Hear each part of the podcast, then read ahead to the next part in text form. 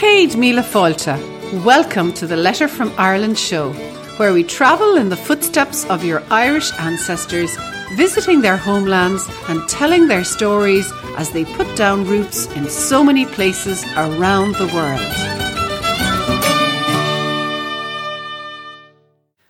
Hello, everybody, and welcome to the Letter from Ireland show. And now we're on to the final episode in the fourth series. It's lovely to have your company with us every time and on every episode. Can you believe that we are now on the final episode? And what a whirlwind series it was. For today's show, we picked six highlights from this series. Remember, we started off in Tasmania, then we went to the northeast of the US, visiting Ellis Island, New York, on to Boston. Nearer home, we visited Wales in the UK, then Dublin, and finally, we were back home to Cork, Ireland. Along the way, we've shared your stories of searching for your Irish heritage, and then we took a deeper look into the research methods and shared tools to help break down those Irish ancestry brick walls. Mike chatted about his research wheel in the green room, which was also a wonderful all round tool to help you get to grips with the complexity of the Irish ancestry records. Then Jane McGarvey, our Irish based genealogist from Northern Ireland, showed how to progress along to becoming a competent Irish family history researcher. And while we were in Boston, we took the opportunity to chat with Ch- Pam Holland, who is now our US based genealogist in the green room. And she gave some very valuable pointers on finding those essential US records before looking for your ancestors back in Ireland. So, would you like to hear more? Because if any of those interviews caught your attention, do stay listening as we're going to capture the highlights of the series in today's Letter from Ireland show. Now, before we start into today's show, remember you can see all the links we mentioned in the show notes at a letter from Ireland.com forward slash 410. So let's kick off. We Irish love a good story, so why don't we begin the show today with some stories from our members mentioned throughout Series 4? Here is Doug in Tasmania from episode 401. And Doug's Irish ancestors, the Barretts, moved from Sligo in the northwest of Ireland to Tasmania back in the early 1800s. We chatted with Doug overlooking the beautiful Tamar River outside Launceston in northern Tasmania. And we were standing on the old farmland where Doug's great grandfather, James Barrett from Sligo, first farmed. Here he tells about his enterprising Barrett family and how they fared in Tasmania. We're here on the Irish Australian Ancestry Trail, and today we're meeting Doug Barrett. And Doug, you've driven us out from Launceston in Tasmania uh, to this wonderful farm here. So, can you tell us why you brought us to this farm? Well, this is the uh, the place where my great grandfather settled on the eastern side of the Tamar River in uh, in the 1830s, and uh, they came out from there was two brothers came out from Ireland. Where in Ireland did they come from? Uh, Sligo. And what did they do when they were in Ireland? What was their Well, work that's, there? That's a bit of a mystery at the moment. We're not really certain. Um, there's rumours that they work for the uh, the Sligo Harbour Trust, and uh, there's uh, also rumours that they're in the uh, Sligo militia, Aha. um, but nothing's been proven yet. So James Barrett came out here, and William, and James settled on this land here. He settled on this land, and uh, How big a farm was that at the time? it's a, a thousand acres. Wow. Okay. and uh, he uh, slowly cleared it by hand. Had a contract with the government to supply firewood, and uh, uh, unfortunately, uh, things got bad for him, and, and he ended up dying of cancer. Did he? Was there other things he got up to while he was here? Well, he was um, involved in the uh, the liberation of uh, escaped Irish uh, political prisoners. And that was Uh, Thomas Meagher okay. and um, John Mitchel. and uh, th- that's that's only two that that uh, there's books written about uh, both of those two convicts. And, And you were saying earlier to us that he, he rowed them up to the. he he rode them uh, from up the Tamar uh, right down and out to uh, Waterhouse Island, which is uh, uh, about 20 miles off the mouth of the Tamar River.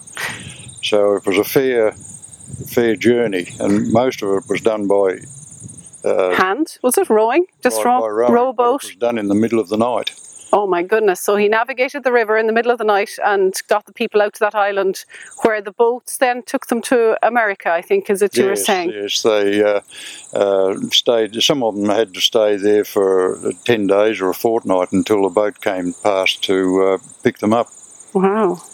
I see. And he himself uh, then got ill, I think you were saying, uh, when he was, he, he wasn't that old, and he, he died from cancer. He, he died from cancer, and uh, then the family uh, had to move off this property. And This wonderful property they had to let, let go. Yes, yes. Uh, but uh, they moved over to the, the Furneaux group. Uh, the uh, the government offered cheap land. Uh, And the, the the- group is a group of islands, isn't it? Yes, Yeah. yes. It's uh, Flinders Island is the largest island. Uh, there's 52 islands in the group, and uh, the, uh, the the French were snooping around, and the government uh, wanted all the islands uh, uh, habitated. Populated, yeah. and uh, so that uh, the French would be uh, warned off. Uh-huh.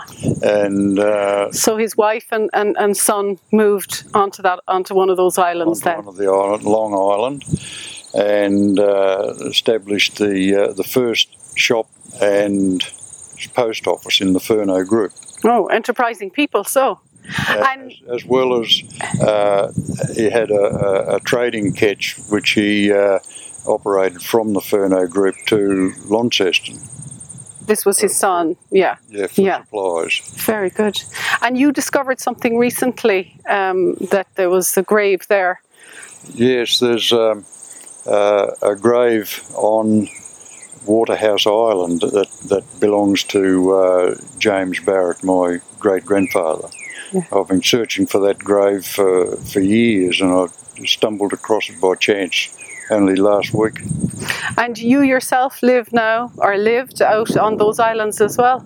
I, I lived there until um, uh, last year, this time last year, and I've moved to Latrobe in Tassie. Doug's family, of course, travelled freely and by choice to Tasmania to begin a new life, but others were not so fortunate. And here is the story of the women convicts who were the mothers of modern Tasmania. I'm standing in the female Cascades factory, a factory really being a workhouse, a penitentiary prison for females in Hobart, just outside Hobart under Mount Wellington. And this location here for the factory was uh, was originally a rum distillery and was bought by the government in 1826 as somewhere to house convicts, women convicts. So the women convicts were marched here in the middle of the night so as not to attract any attention from the locals or the sailors down at the port in Hobart.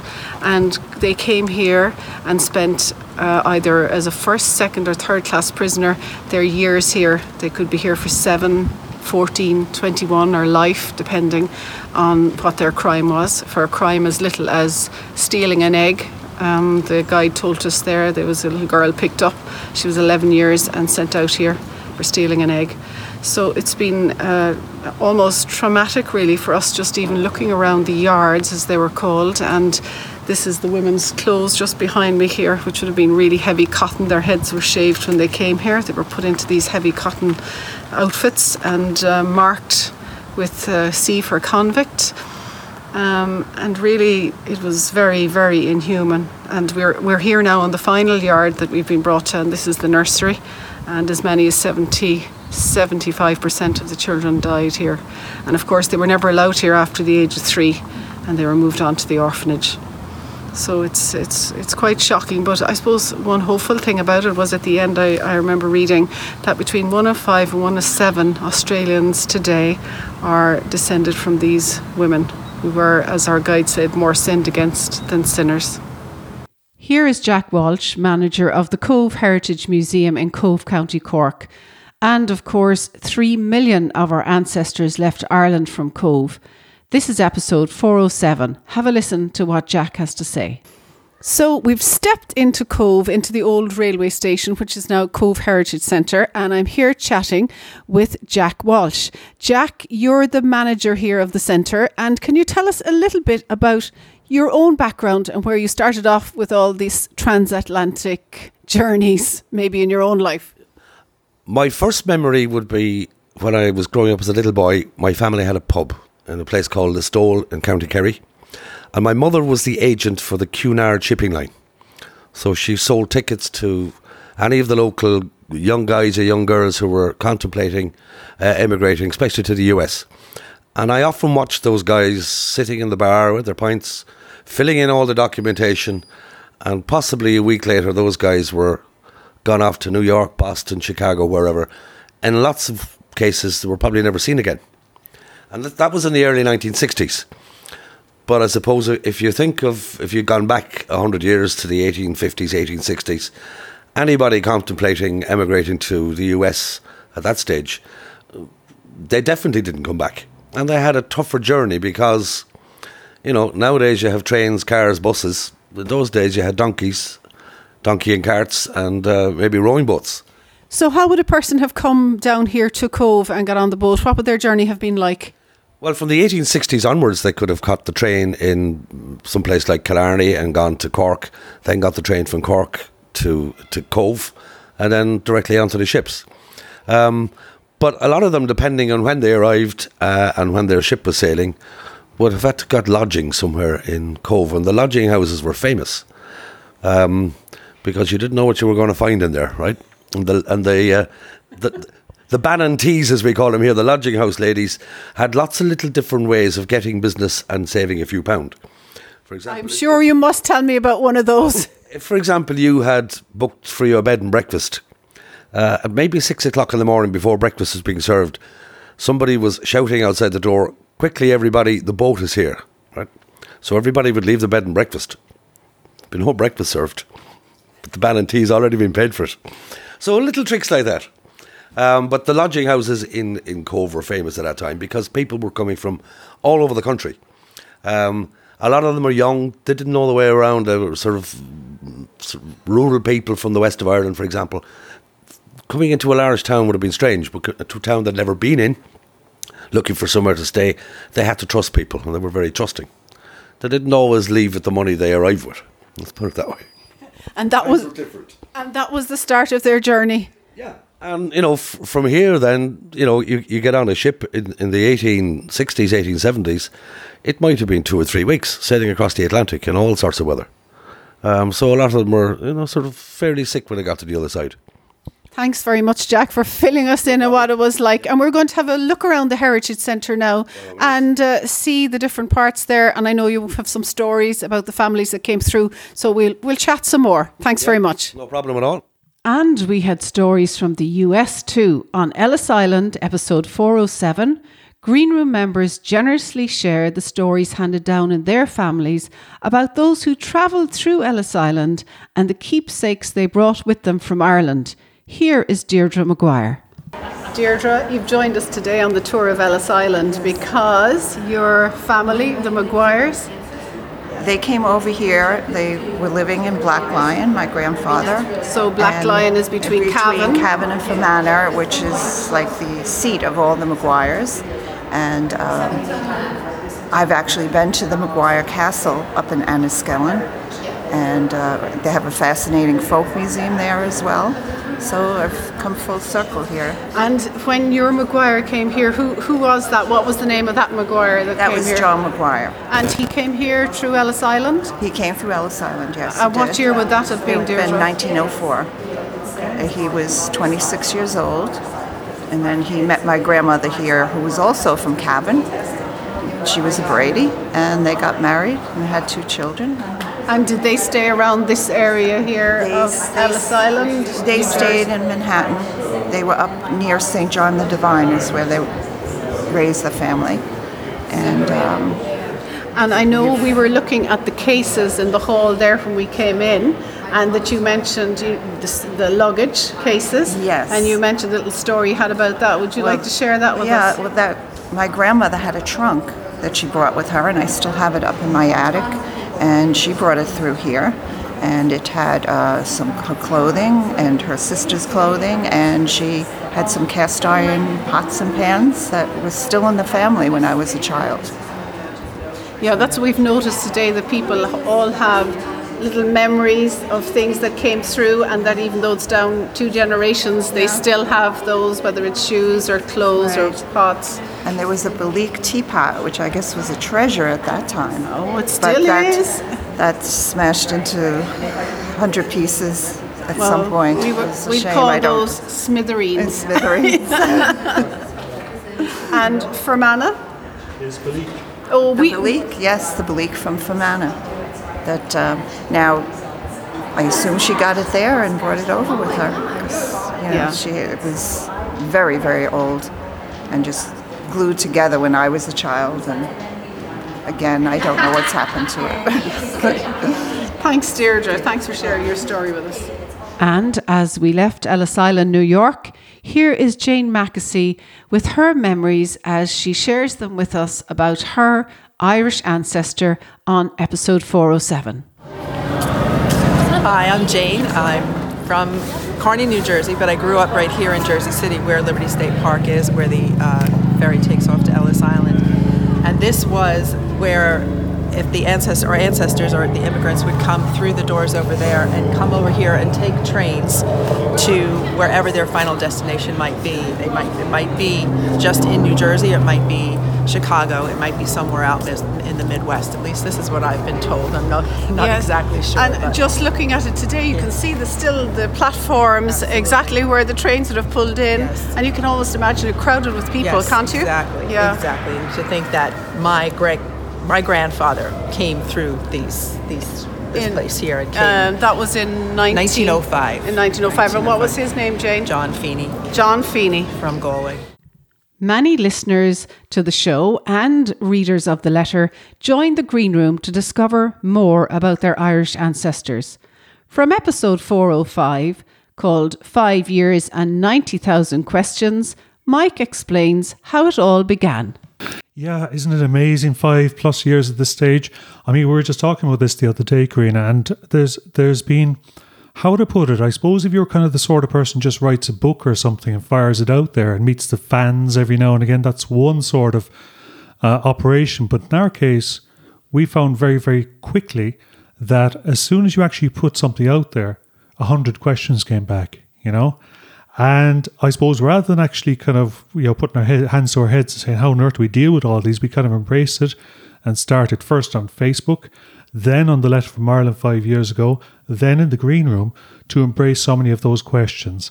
And uh, I, I still can't get over it really, but you know it really is amazing at the same time that we have that letter going out every Sunday morning to tens of thousands of people of tens of thousands of people of Irish descent all over the world. And in just bringing up those stories about everything from the Irish weather to surnames to counties, history and culture, that, you know, you literally and I literally have to put some days aside every week just to deal with all the answers. And it wasn't long before Mike shared a wonderful story of his own. What comes back, basically, is the actual um, the surnames and the counties, but it's the stories that people send back that are the real eye openers. Well, I'd love you to share that story from the, right from the beginning with Mary and her dad. That, that Oh, that's yeah, one that I don't think we'll forget. No, no matter no. how many years pass. You know, because as you said there, there was a there was a as we say a fierce workload on us at the early times of the actual letter, and in some ways we're kind of wondering should we actually continue or not. You know, do you remember that? And uh, fairly early on, we actually got a letter from a lady called well, we'll call her Mary in this case, and she basically talked about how she used to get the letter every Sunday morning, and herself and her dad used to actually just kind of, you know, they were close enough already, if you like, but they used to get together every Sunday morning, read the letter, and just have a chat about their memories from around the letter. Now, Mary's dad was actually um, unfortunately dying at the time, and by the time she contacted us, he had actually passed away. But she wrote just to thank us, just to, I suppose, help facilitate the special conversations that they had actually had as a result of that letter. And that was very touching, I must say, in those early days. And from there, the green room grew and continues to grow. Mike and I began helping people search for their Irish ancestors by answering, yes, it was over 90,000 questions. And we made some interesting discoveries along the way. And if you'd like to hear more of that, do check in to episode 405, where you'll find it at a letterfromireland.com forward slash 405. And you'll hear some more about those interesting discoveries. But of course, we don't do this all on our own. And in this series, we interviewed Jane McGarvey and Pam Holland, both professional genealogists who work with us in the Green Room.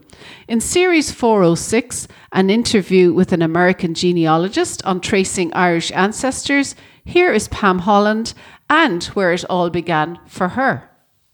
What was it that actually got you into genealogy in the first place? Because I understand that's not your, well, I'm not sure anybody No, graduates no, I- with a degree in genealogy no, I was anyway. a computer programmer many years ago. Okay. And um, when my dad was still alive, I was interested in finding out about his ancestry and did some research for him. And that's sort of when I got hooked and started doing more.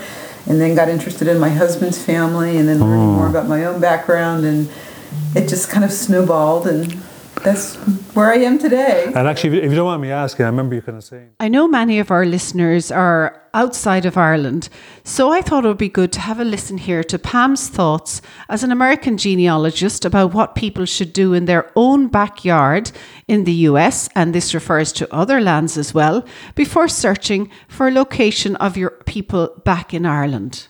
So, from that perspective, you know, researching Irish ancestral lines here from the US, I know we, t- we had a chat about it earlier and we talked about maybe kind of some of your kind of top tips or ideas or things you've noticed, particularly, mm-hmm, mm-hmm. that people should do more of Yes. before they reach back to Ireland. And maybe could you just tell us a little bit more about that? Some of the things. Well, you know, I always, you know, it's so tempting just to look at the records that are online and, and see what you can find. And that's Yeah. very important to look at all of those birth, marriage, death, census. be they in Ireland or here in the US. Yes, yeah. especially the yeah. ones in the U.S. But it's also really important to look to see what your family may already have. I mean, there may be some kind of memorabilia in your family. So it might be a might know Bible, or it might be a story, or it could be. Uh, yeah, or you know, if someone fought in a war, maybe they have something that has a, something that might link you back to someplace in Ireland. yeah. And yeah. also, I think it's really important. A lot of people kind of neglect going and looking in the cemeteries and looking at the actual headstones because it's interesting that things will be written on those headstones that you had no idea you knew that you didn't know that about the person. So it could be a connection with somebody else, or it could be kind of something uh, Sometimes giving a townland name. It yeah, could be a lot of sometimes different it'll things. have a parish or a townland name. Yeah. You know, sometimes it's confusing because you don't recognize the name because it's been kind of phonetically spelled as the, the way yes. you know it's okay. been heard here in the U.S. But sometimes you can um, use that as a good clue to figuring out. In Series 409, we sat down with Jane McGarvey, an Irish genealogist of 40 years' experience based here in Ireland, who assists our Green Room members in their Irish ancestry search. Mike's question for Jane sets the scene. How did you get into genealogy in the first place? because my family wouldn't answer a single question. My father's attitude was, they're dead. And on my mother's side of the family was, how dare you be cheeky? Okay, but what age are you roughly at that time? I was in my teens. That is quite young, isn't it? It was, but it was the only way I could get an answer. But what scratched the you know the curiosity in the first place to want to ask the questions? sheer lack of knowledge. The fact that I think I saw my family knowing things that I didn't know, I didn't understand, I didn't see where from. Both my grandfathers had died before I was born. My paternal grandmother died when, when I was quite young, at seven. And my maternal grandmother wouldn't talk about anything that was about older than about a year ago. So we can take it that you're into a challenge. Yes. Things got more serious, and Mike and Jane got down to discussing the three signs that you are making progress with your Irish family history research and that you are moving in the correct direction from just enjoying all things Irish, nothing wrong with that, to making some serious headway in your Irish ancestry search. Here, Jane McGarvey explains one of those signs that as a researcher, you're moving in the right direction. And I think we can all relate to this piece of advice. Let's dive in now into maybe kind of what we what you figure are three of the main signs that you're actually starting on your journey or maybe progressing on your journey from being a culturalist to being a rounded family history researcher. So what's the first sign? The first sign I would say, Mike, is being prepared to edit your family tree and cite your sources. Okay, well, this this feels like kind of a comment on those trees on ancestry.com just about to come up. Yes, there are a lot of trees. Some of them are, again, like the old pedigree, printed pedigrees, some are incredibly accurate, and some are flights of fancy, and everything in between. But they're unsourced. There's no knowledge of where the information came from. Okay, well, let me kind of just challenge that a little bit. So, on the one hand, you might actually, obviously, it's for argument's sake, have marriage. And I can then see that I can connect that marriage to a very specific record. And if I'm on ancestry.com, I can literally click a button and say, no, that's connected to that event. And that's what we mean by uh, citing a source. Would that be correct? Well, citing the source is simply giving the address of where you found the piece of documentary evidence. Okay, but should you get rid of everything on your tree that you cannot attach a piece of documentary evidence to? No. Tell me more. Because some is good family information. And if you have a piece of evidence that is oral family history, right. then you cite that as oral family history. If you'd like to hear more, have a listen to episode 409, where Jane, drawing on her extensive experience, makes some very interesting suggestions that may surprise both those beginning their Irish family history research and the more experienced researchers. Have a listen to the rest of that interview at a letterfromireland.com forward slash 409. Mike's weekly letter from Ireland is written each Sunday here from our home in County Cork and it goes out to over 30,000 readers. If you'd like to receive the free letter from Ireland, I'll leave a link in the show notes below and we'd love to have you join us there. These letters sparked, oh, many things for us ancestral trails, homeland features, the setting up of the Green Room, and they've helped many connect with Ireland and their Irish heritage. So I leave you with an observation of our Irish genealogist Jane McGarvey to focus on what's really important. The old saying birth certificates show they were born, death certificates show they died but it's the dash in between that shows how they really lived. Oh, that's really good. So if you see something, as we always do, uh, 1906 dash 1956, you have two facts there, but you have a lot of richness in between in the dash. That's where the real interest and the, the curiosity and the information lies. And what I think is is much more roundness rather than just birth, married, died. Okay, so not just the events, births of kids, marriage, and so on, but something more. So what what what what are you inferring there? What else might there be apart from the events that are recorded? Who the person was. And how do we who, know that? Who was your ancestor? What did they do for a job? Jobs, okay. Um, how did they live? Did they have hobbies? Did they play cricket? Did they play hurling? Were they a member of the GAA? Were they an Orange man? Were they Catholic? Were they Protestant? Uh, what were they? Who you know? What did they do? How did they live? What did they eat? Where did they live? What was their house like?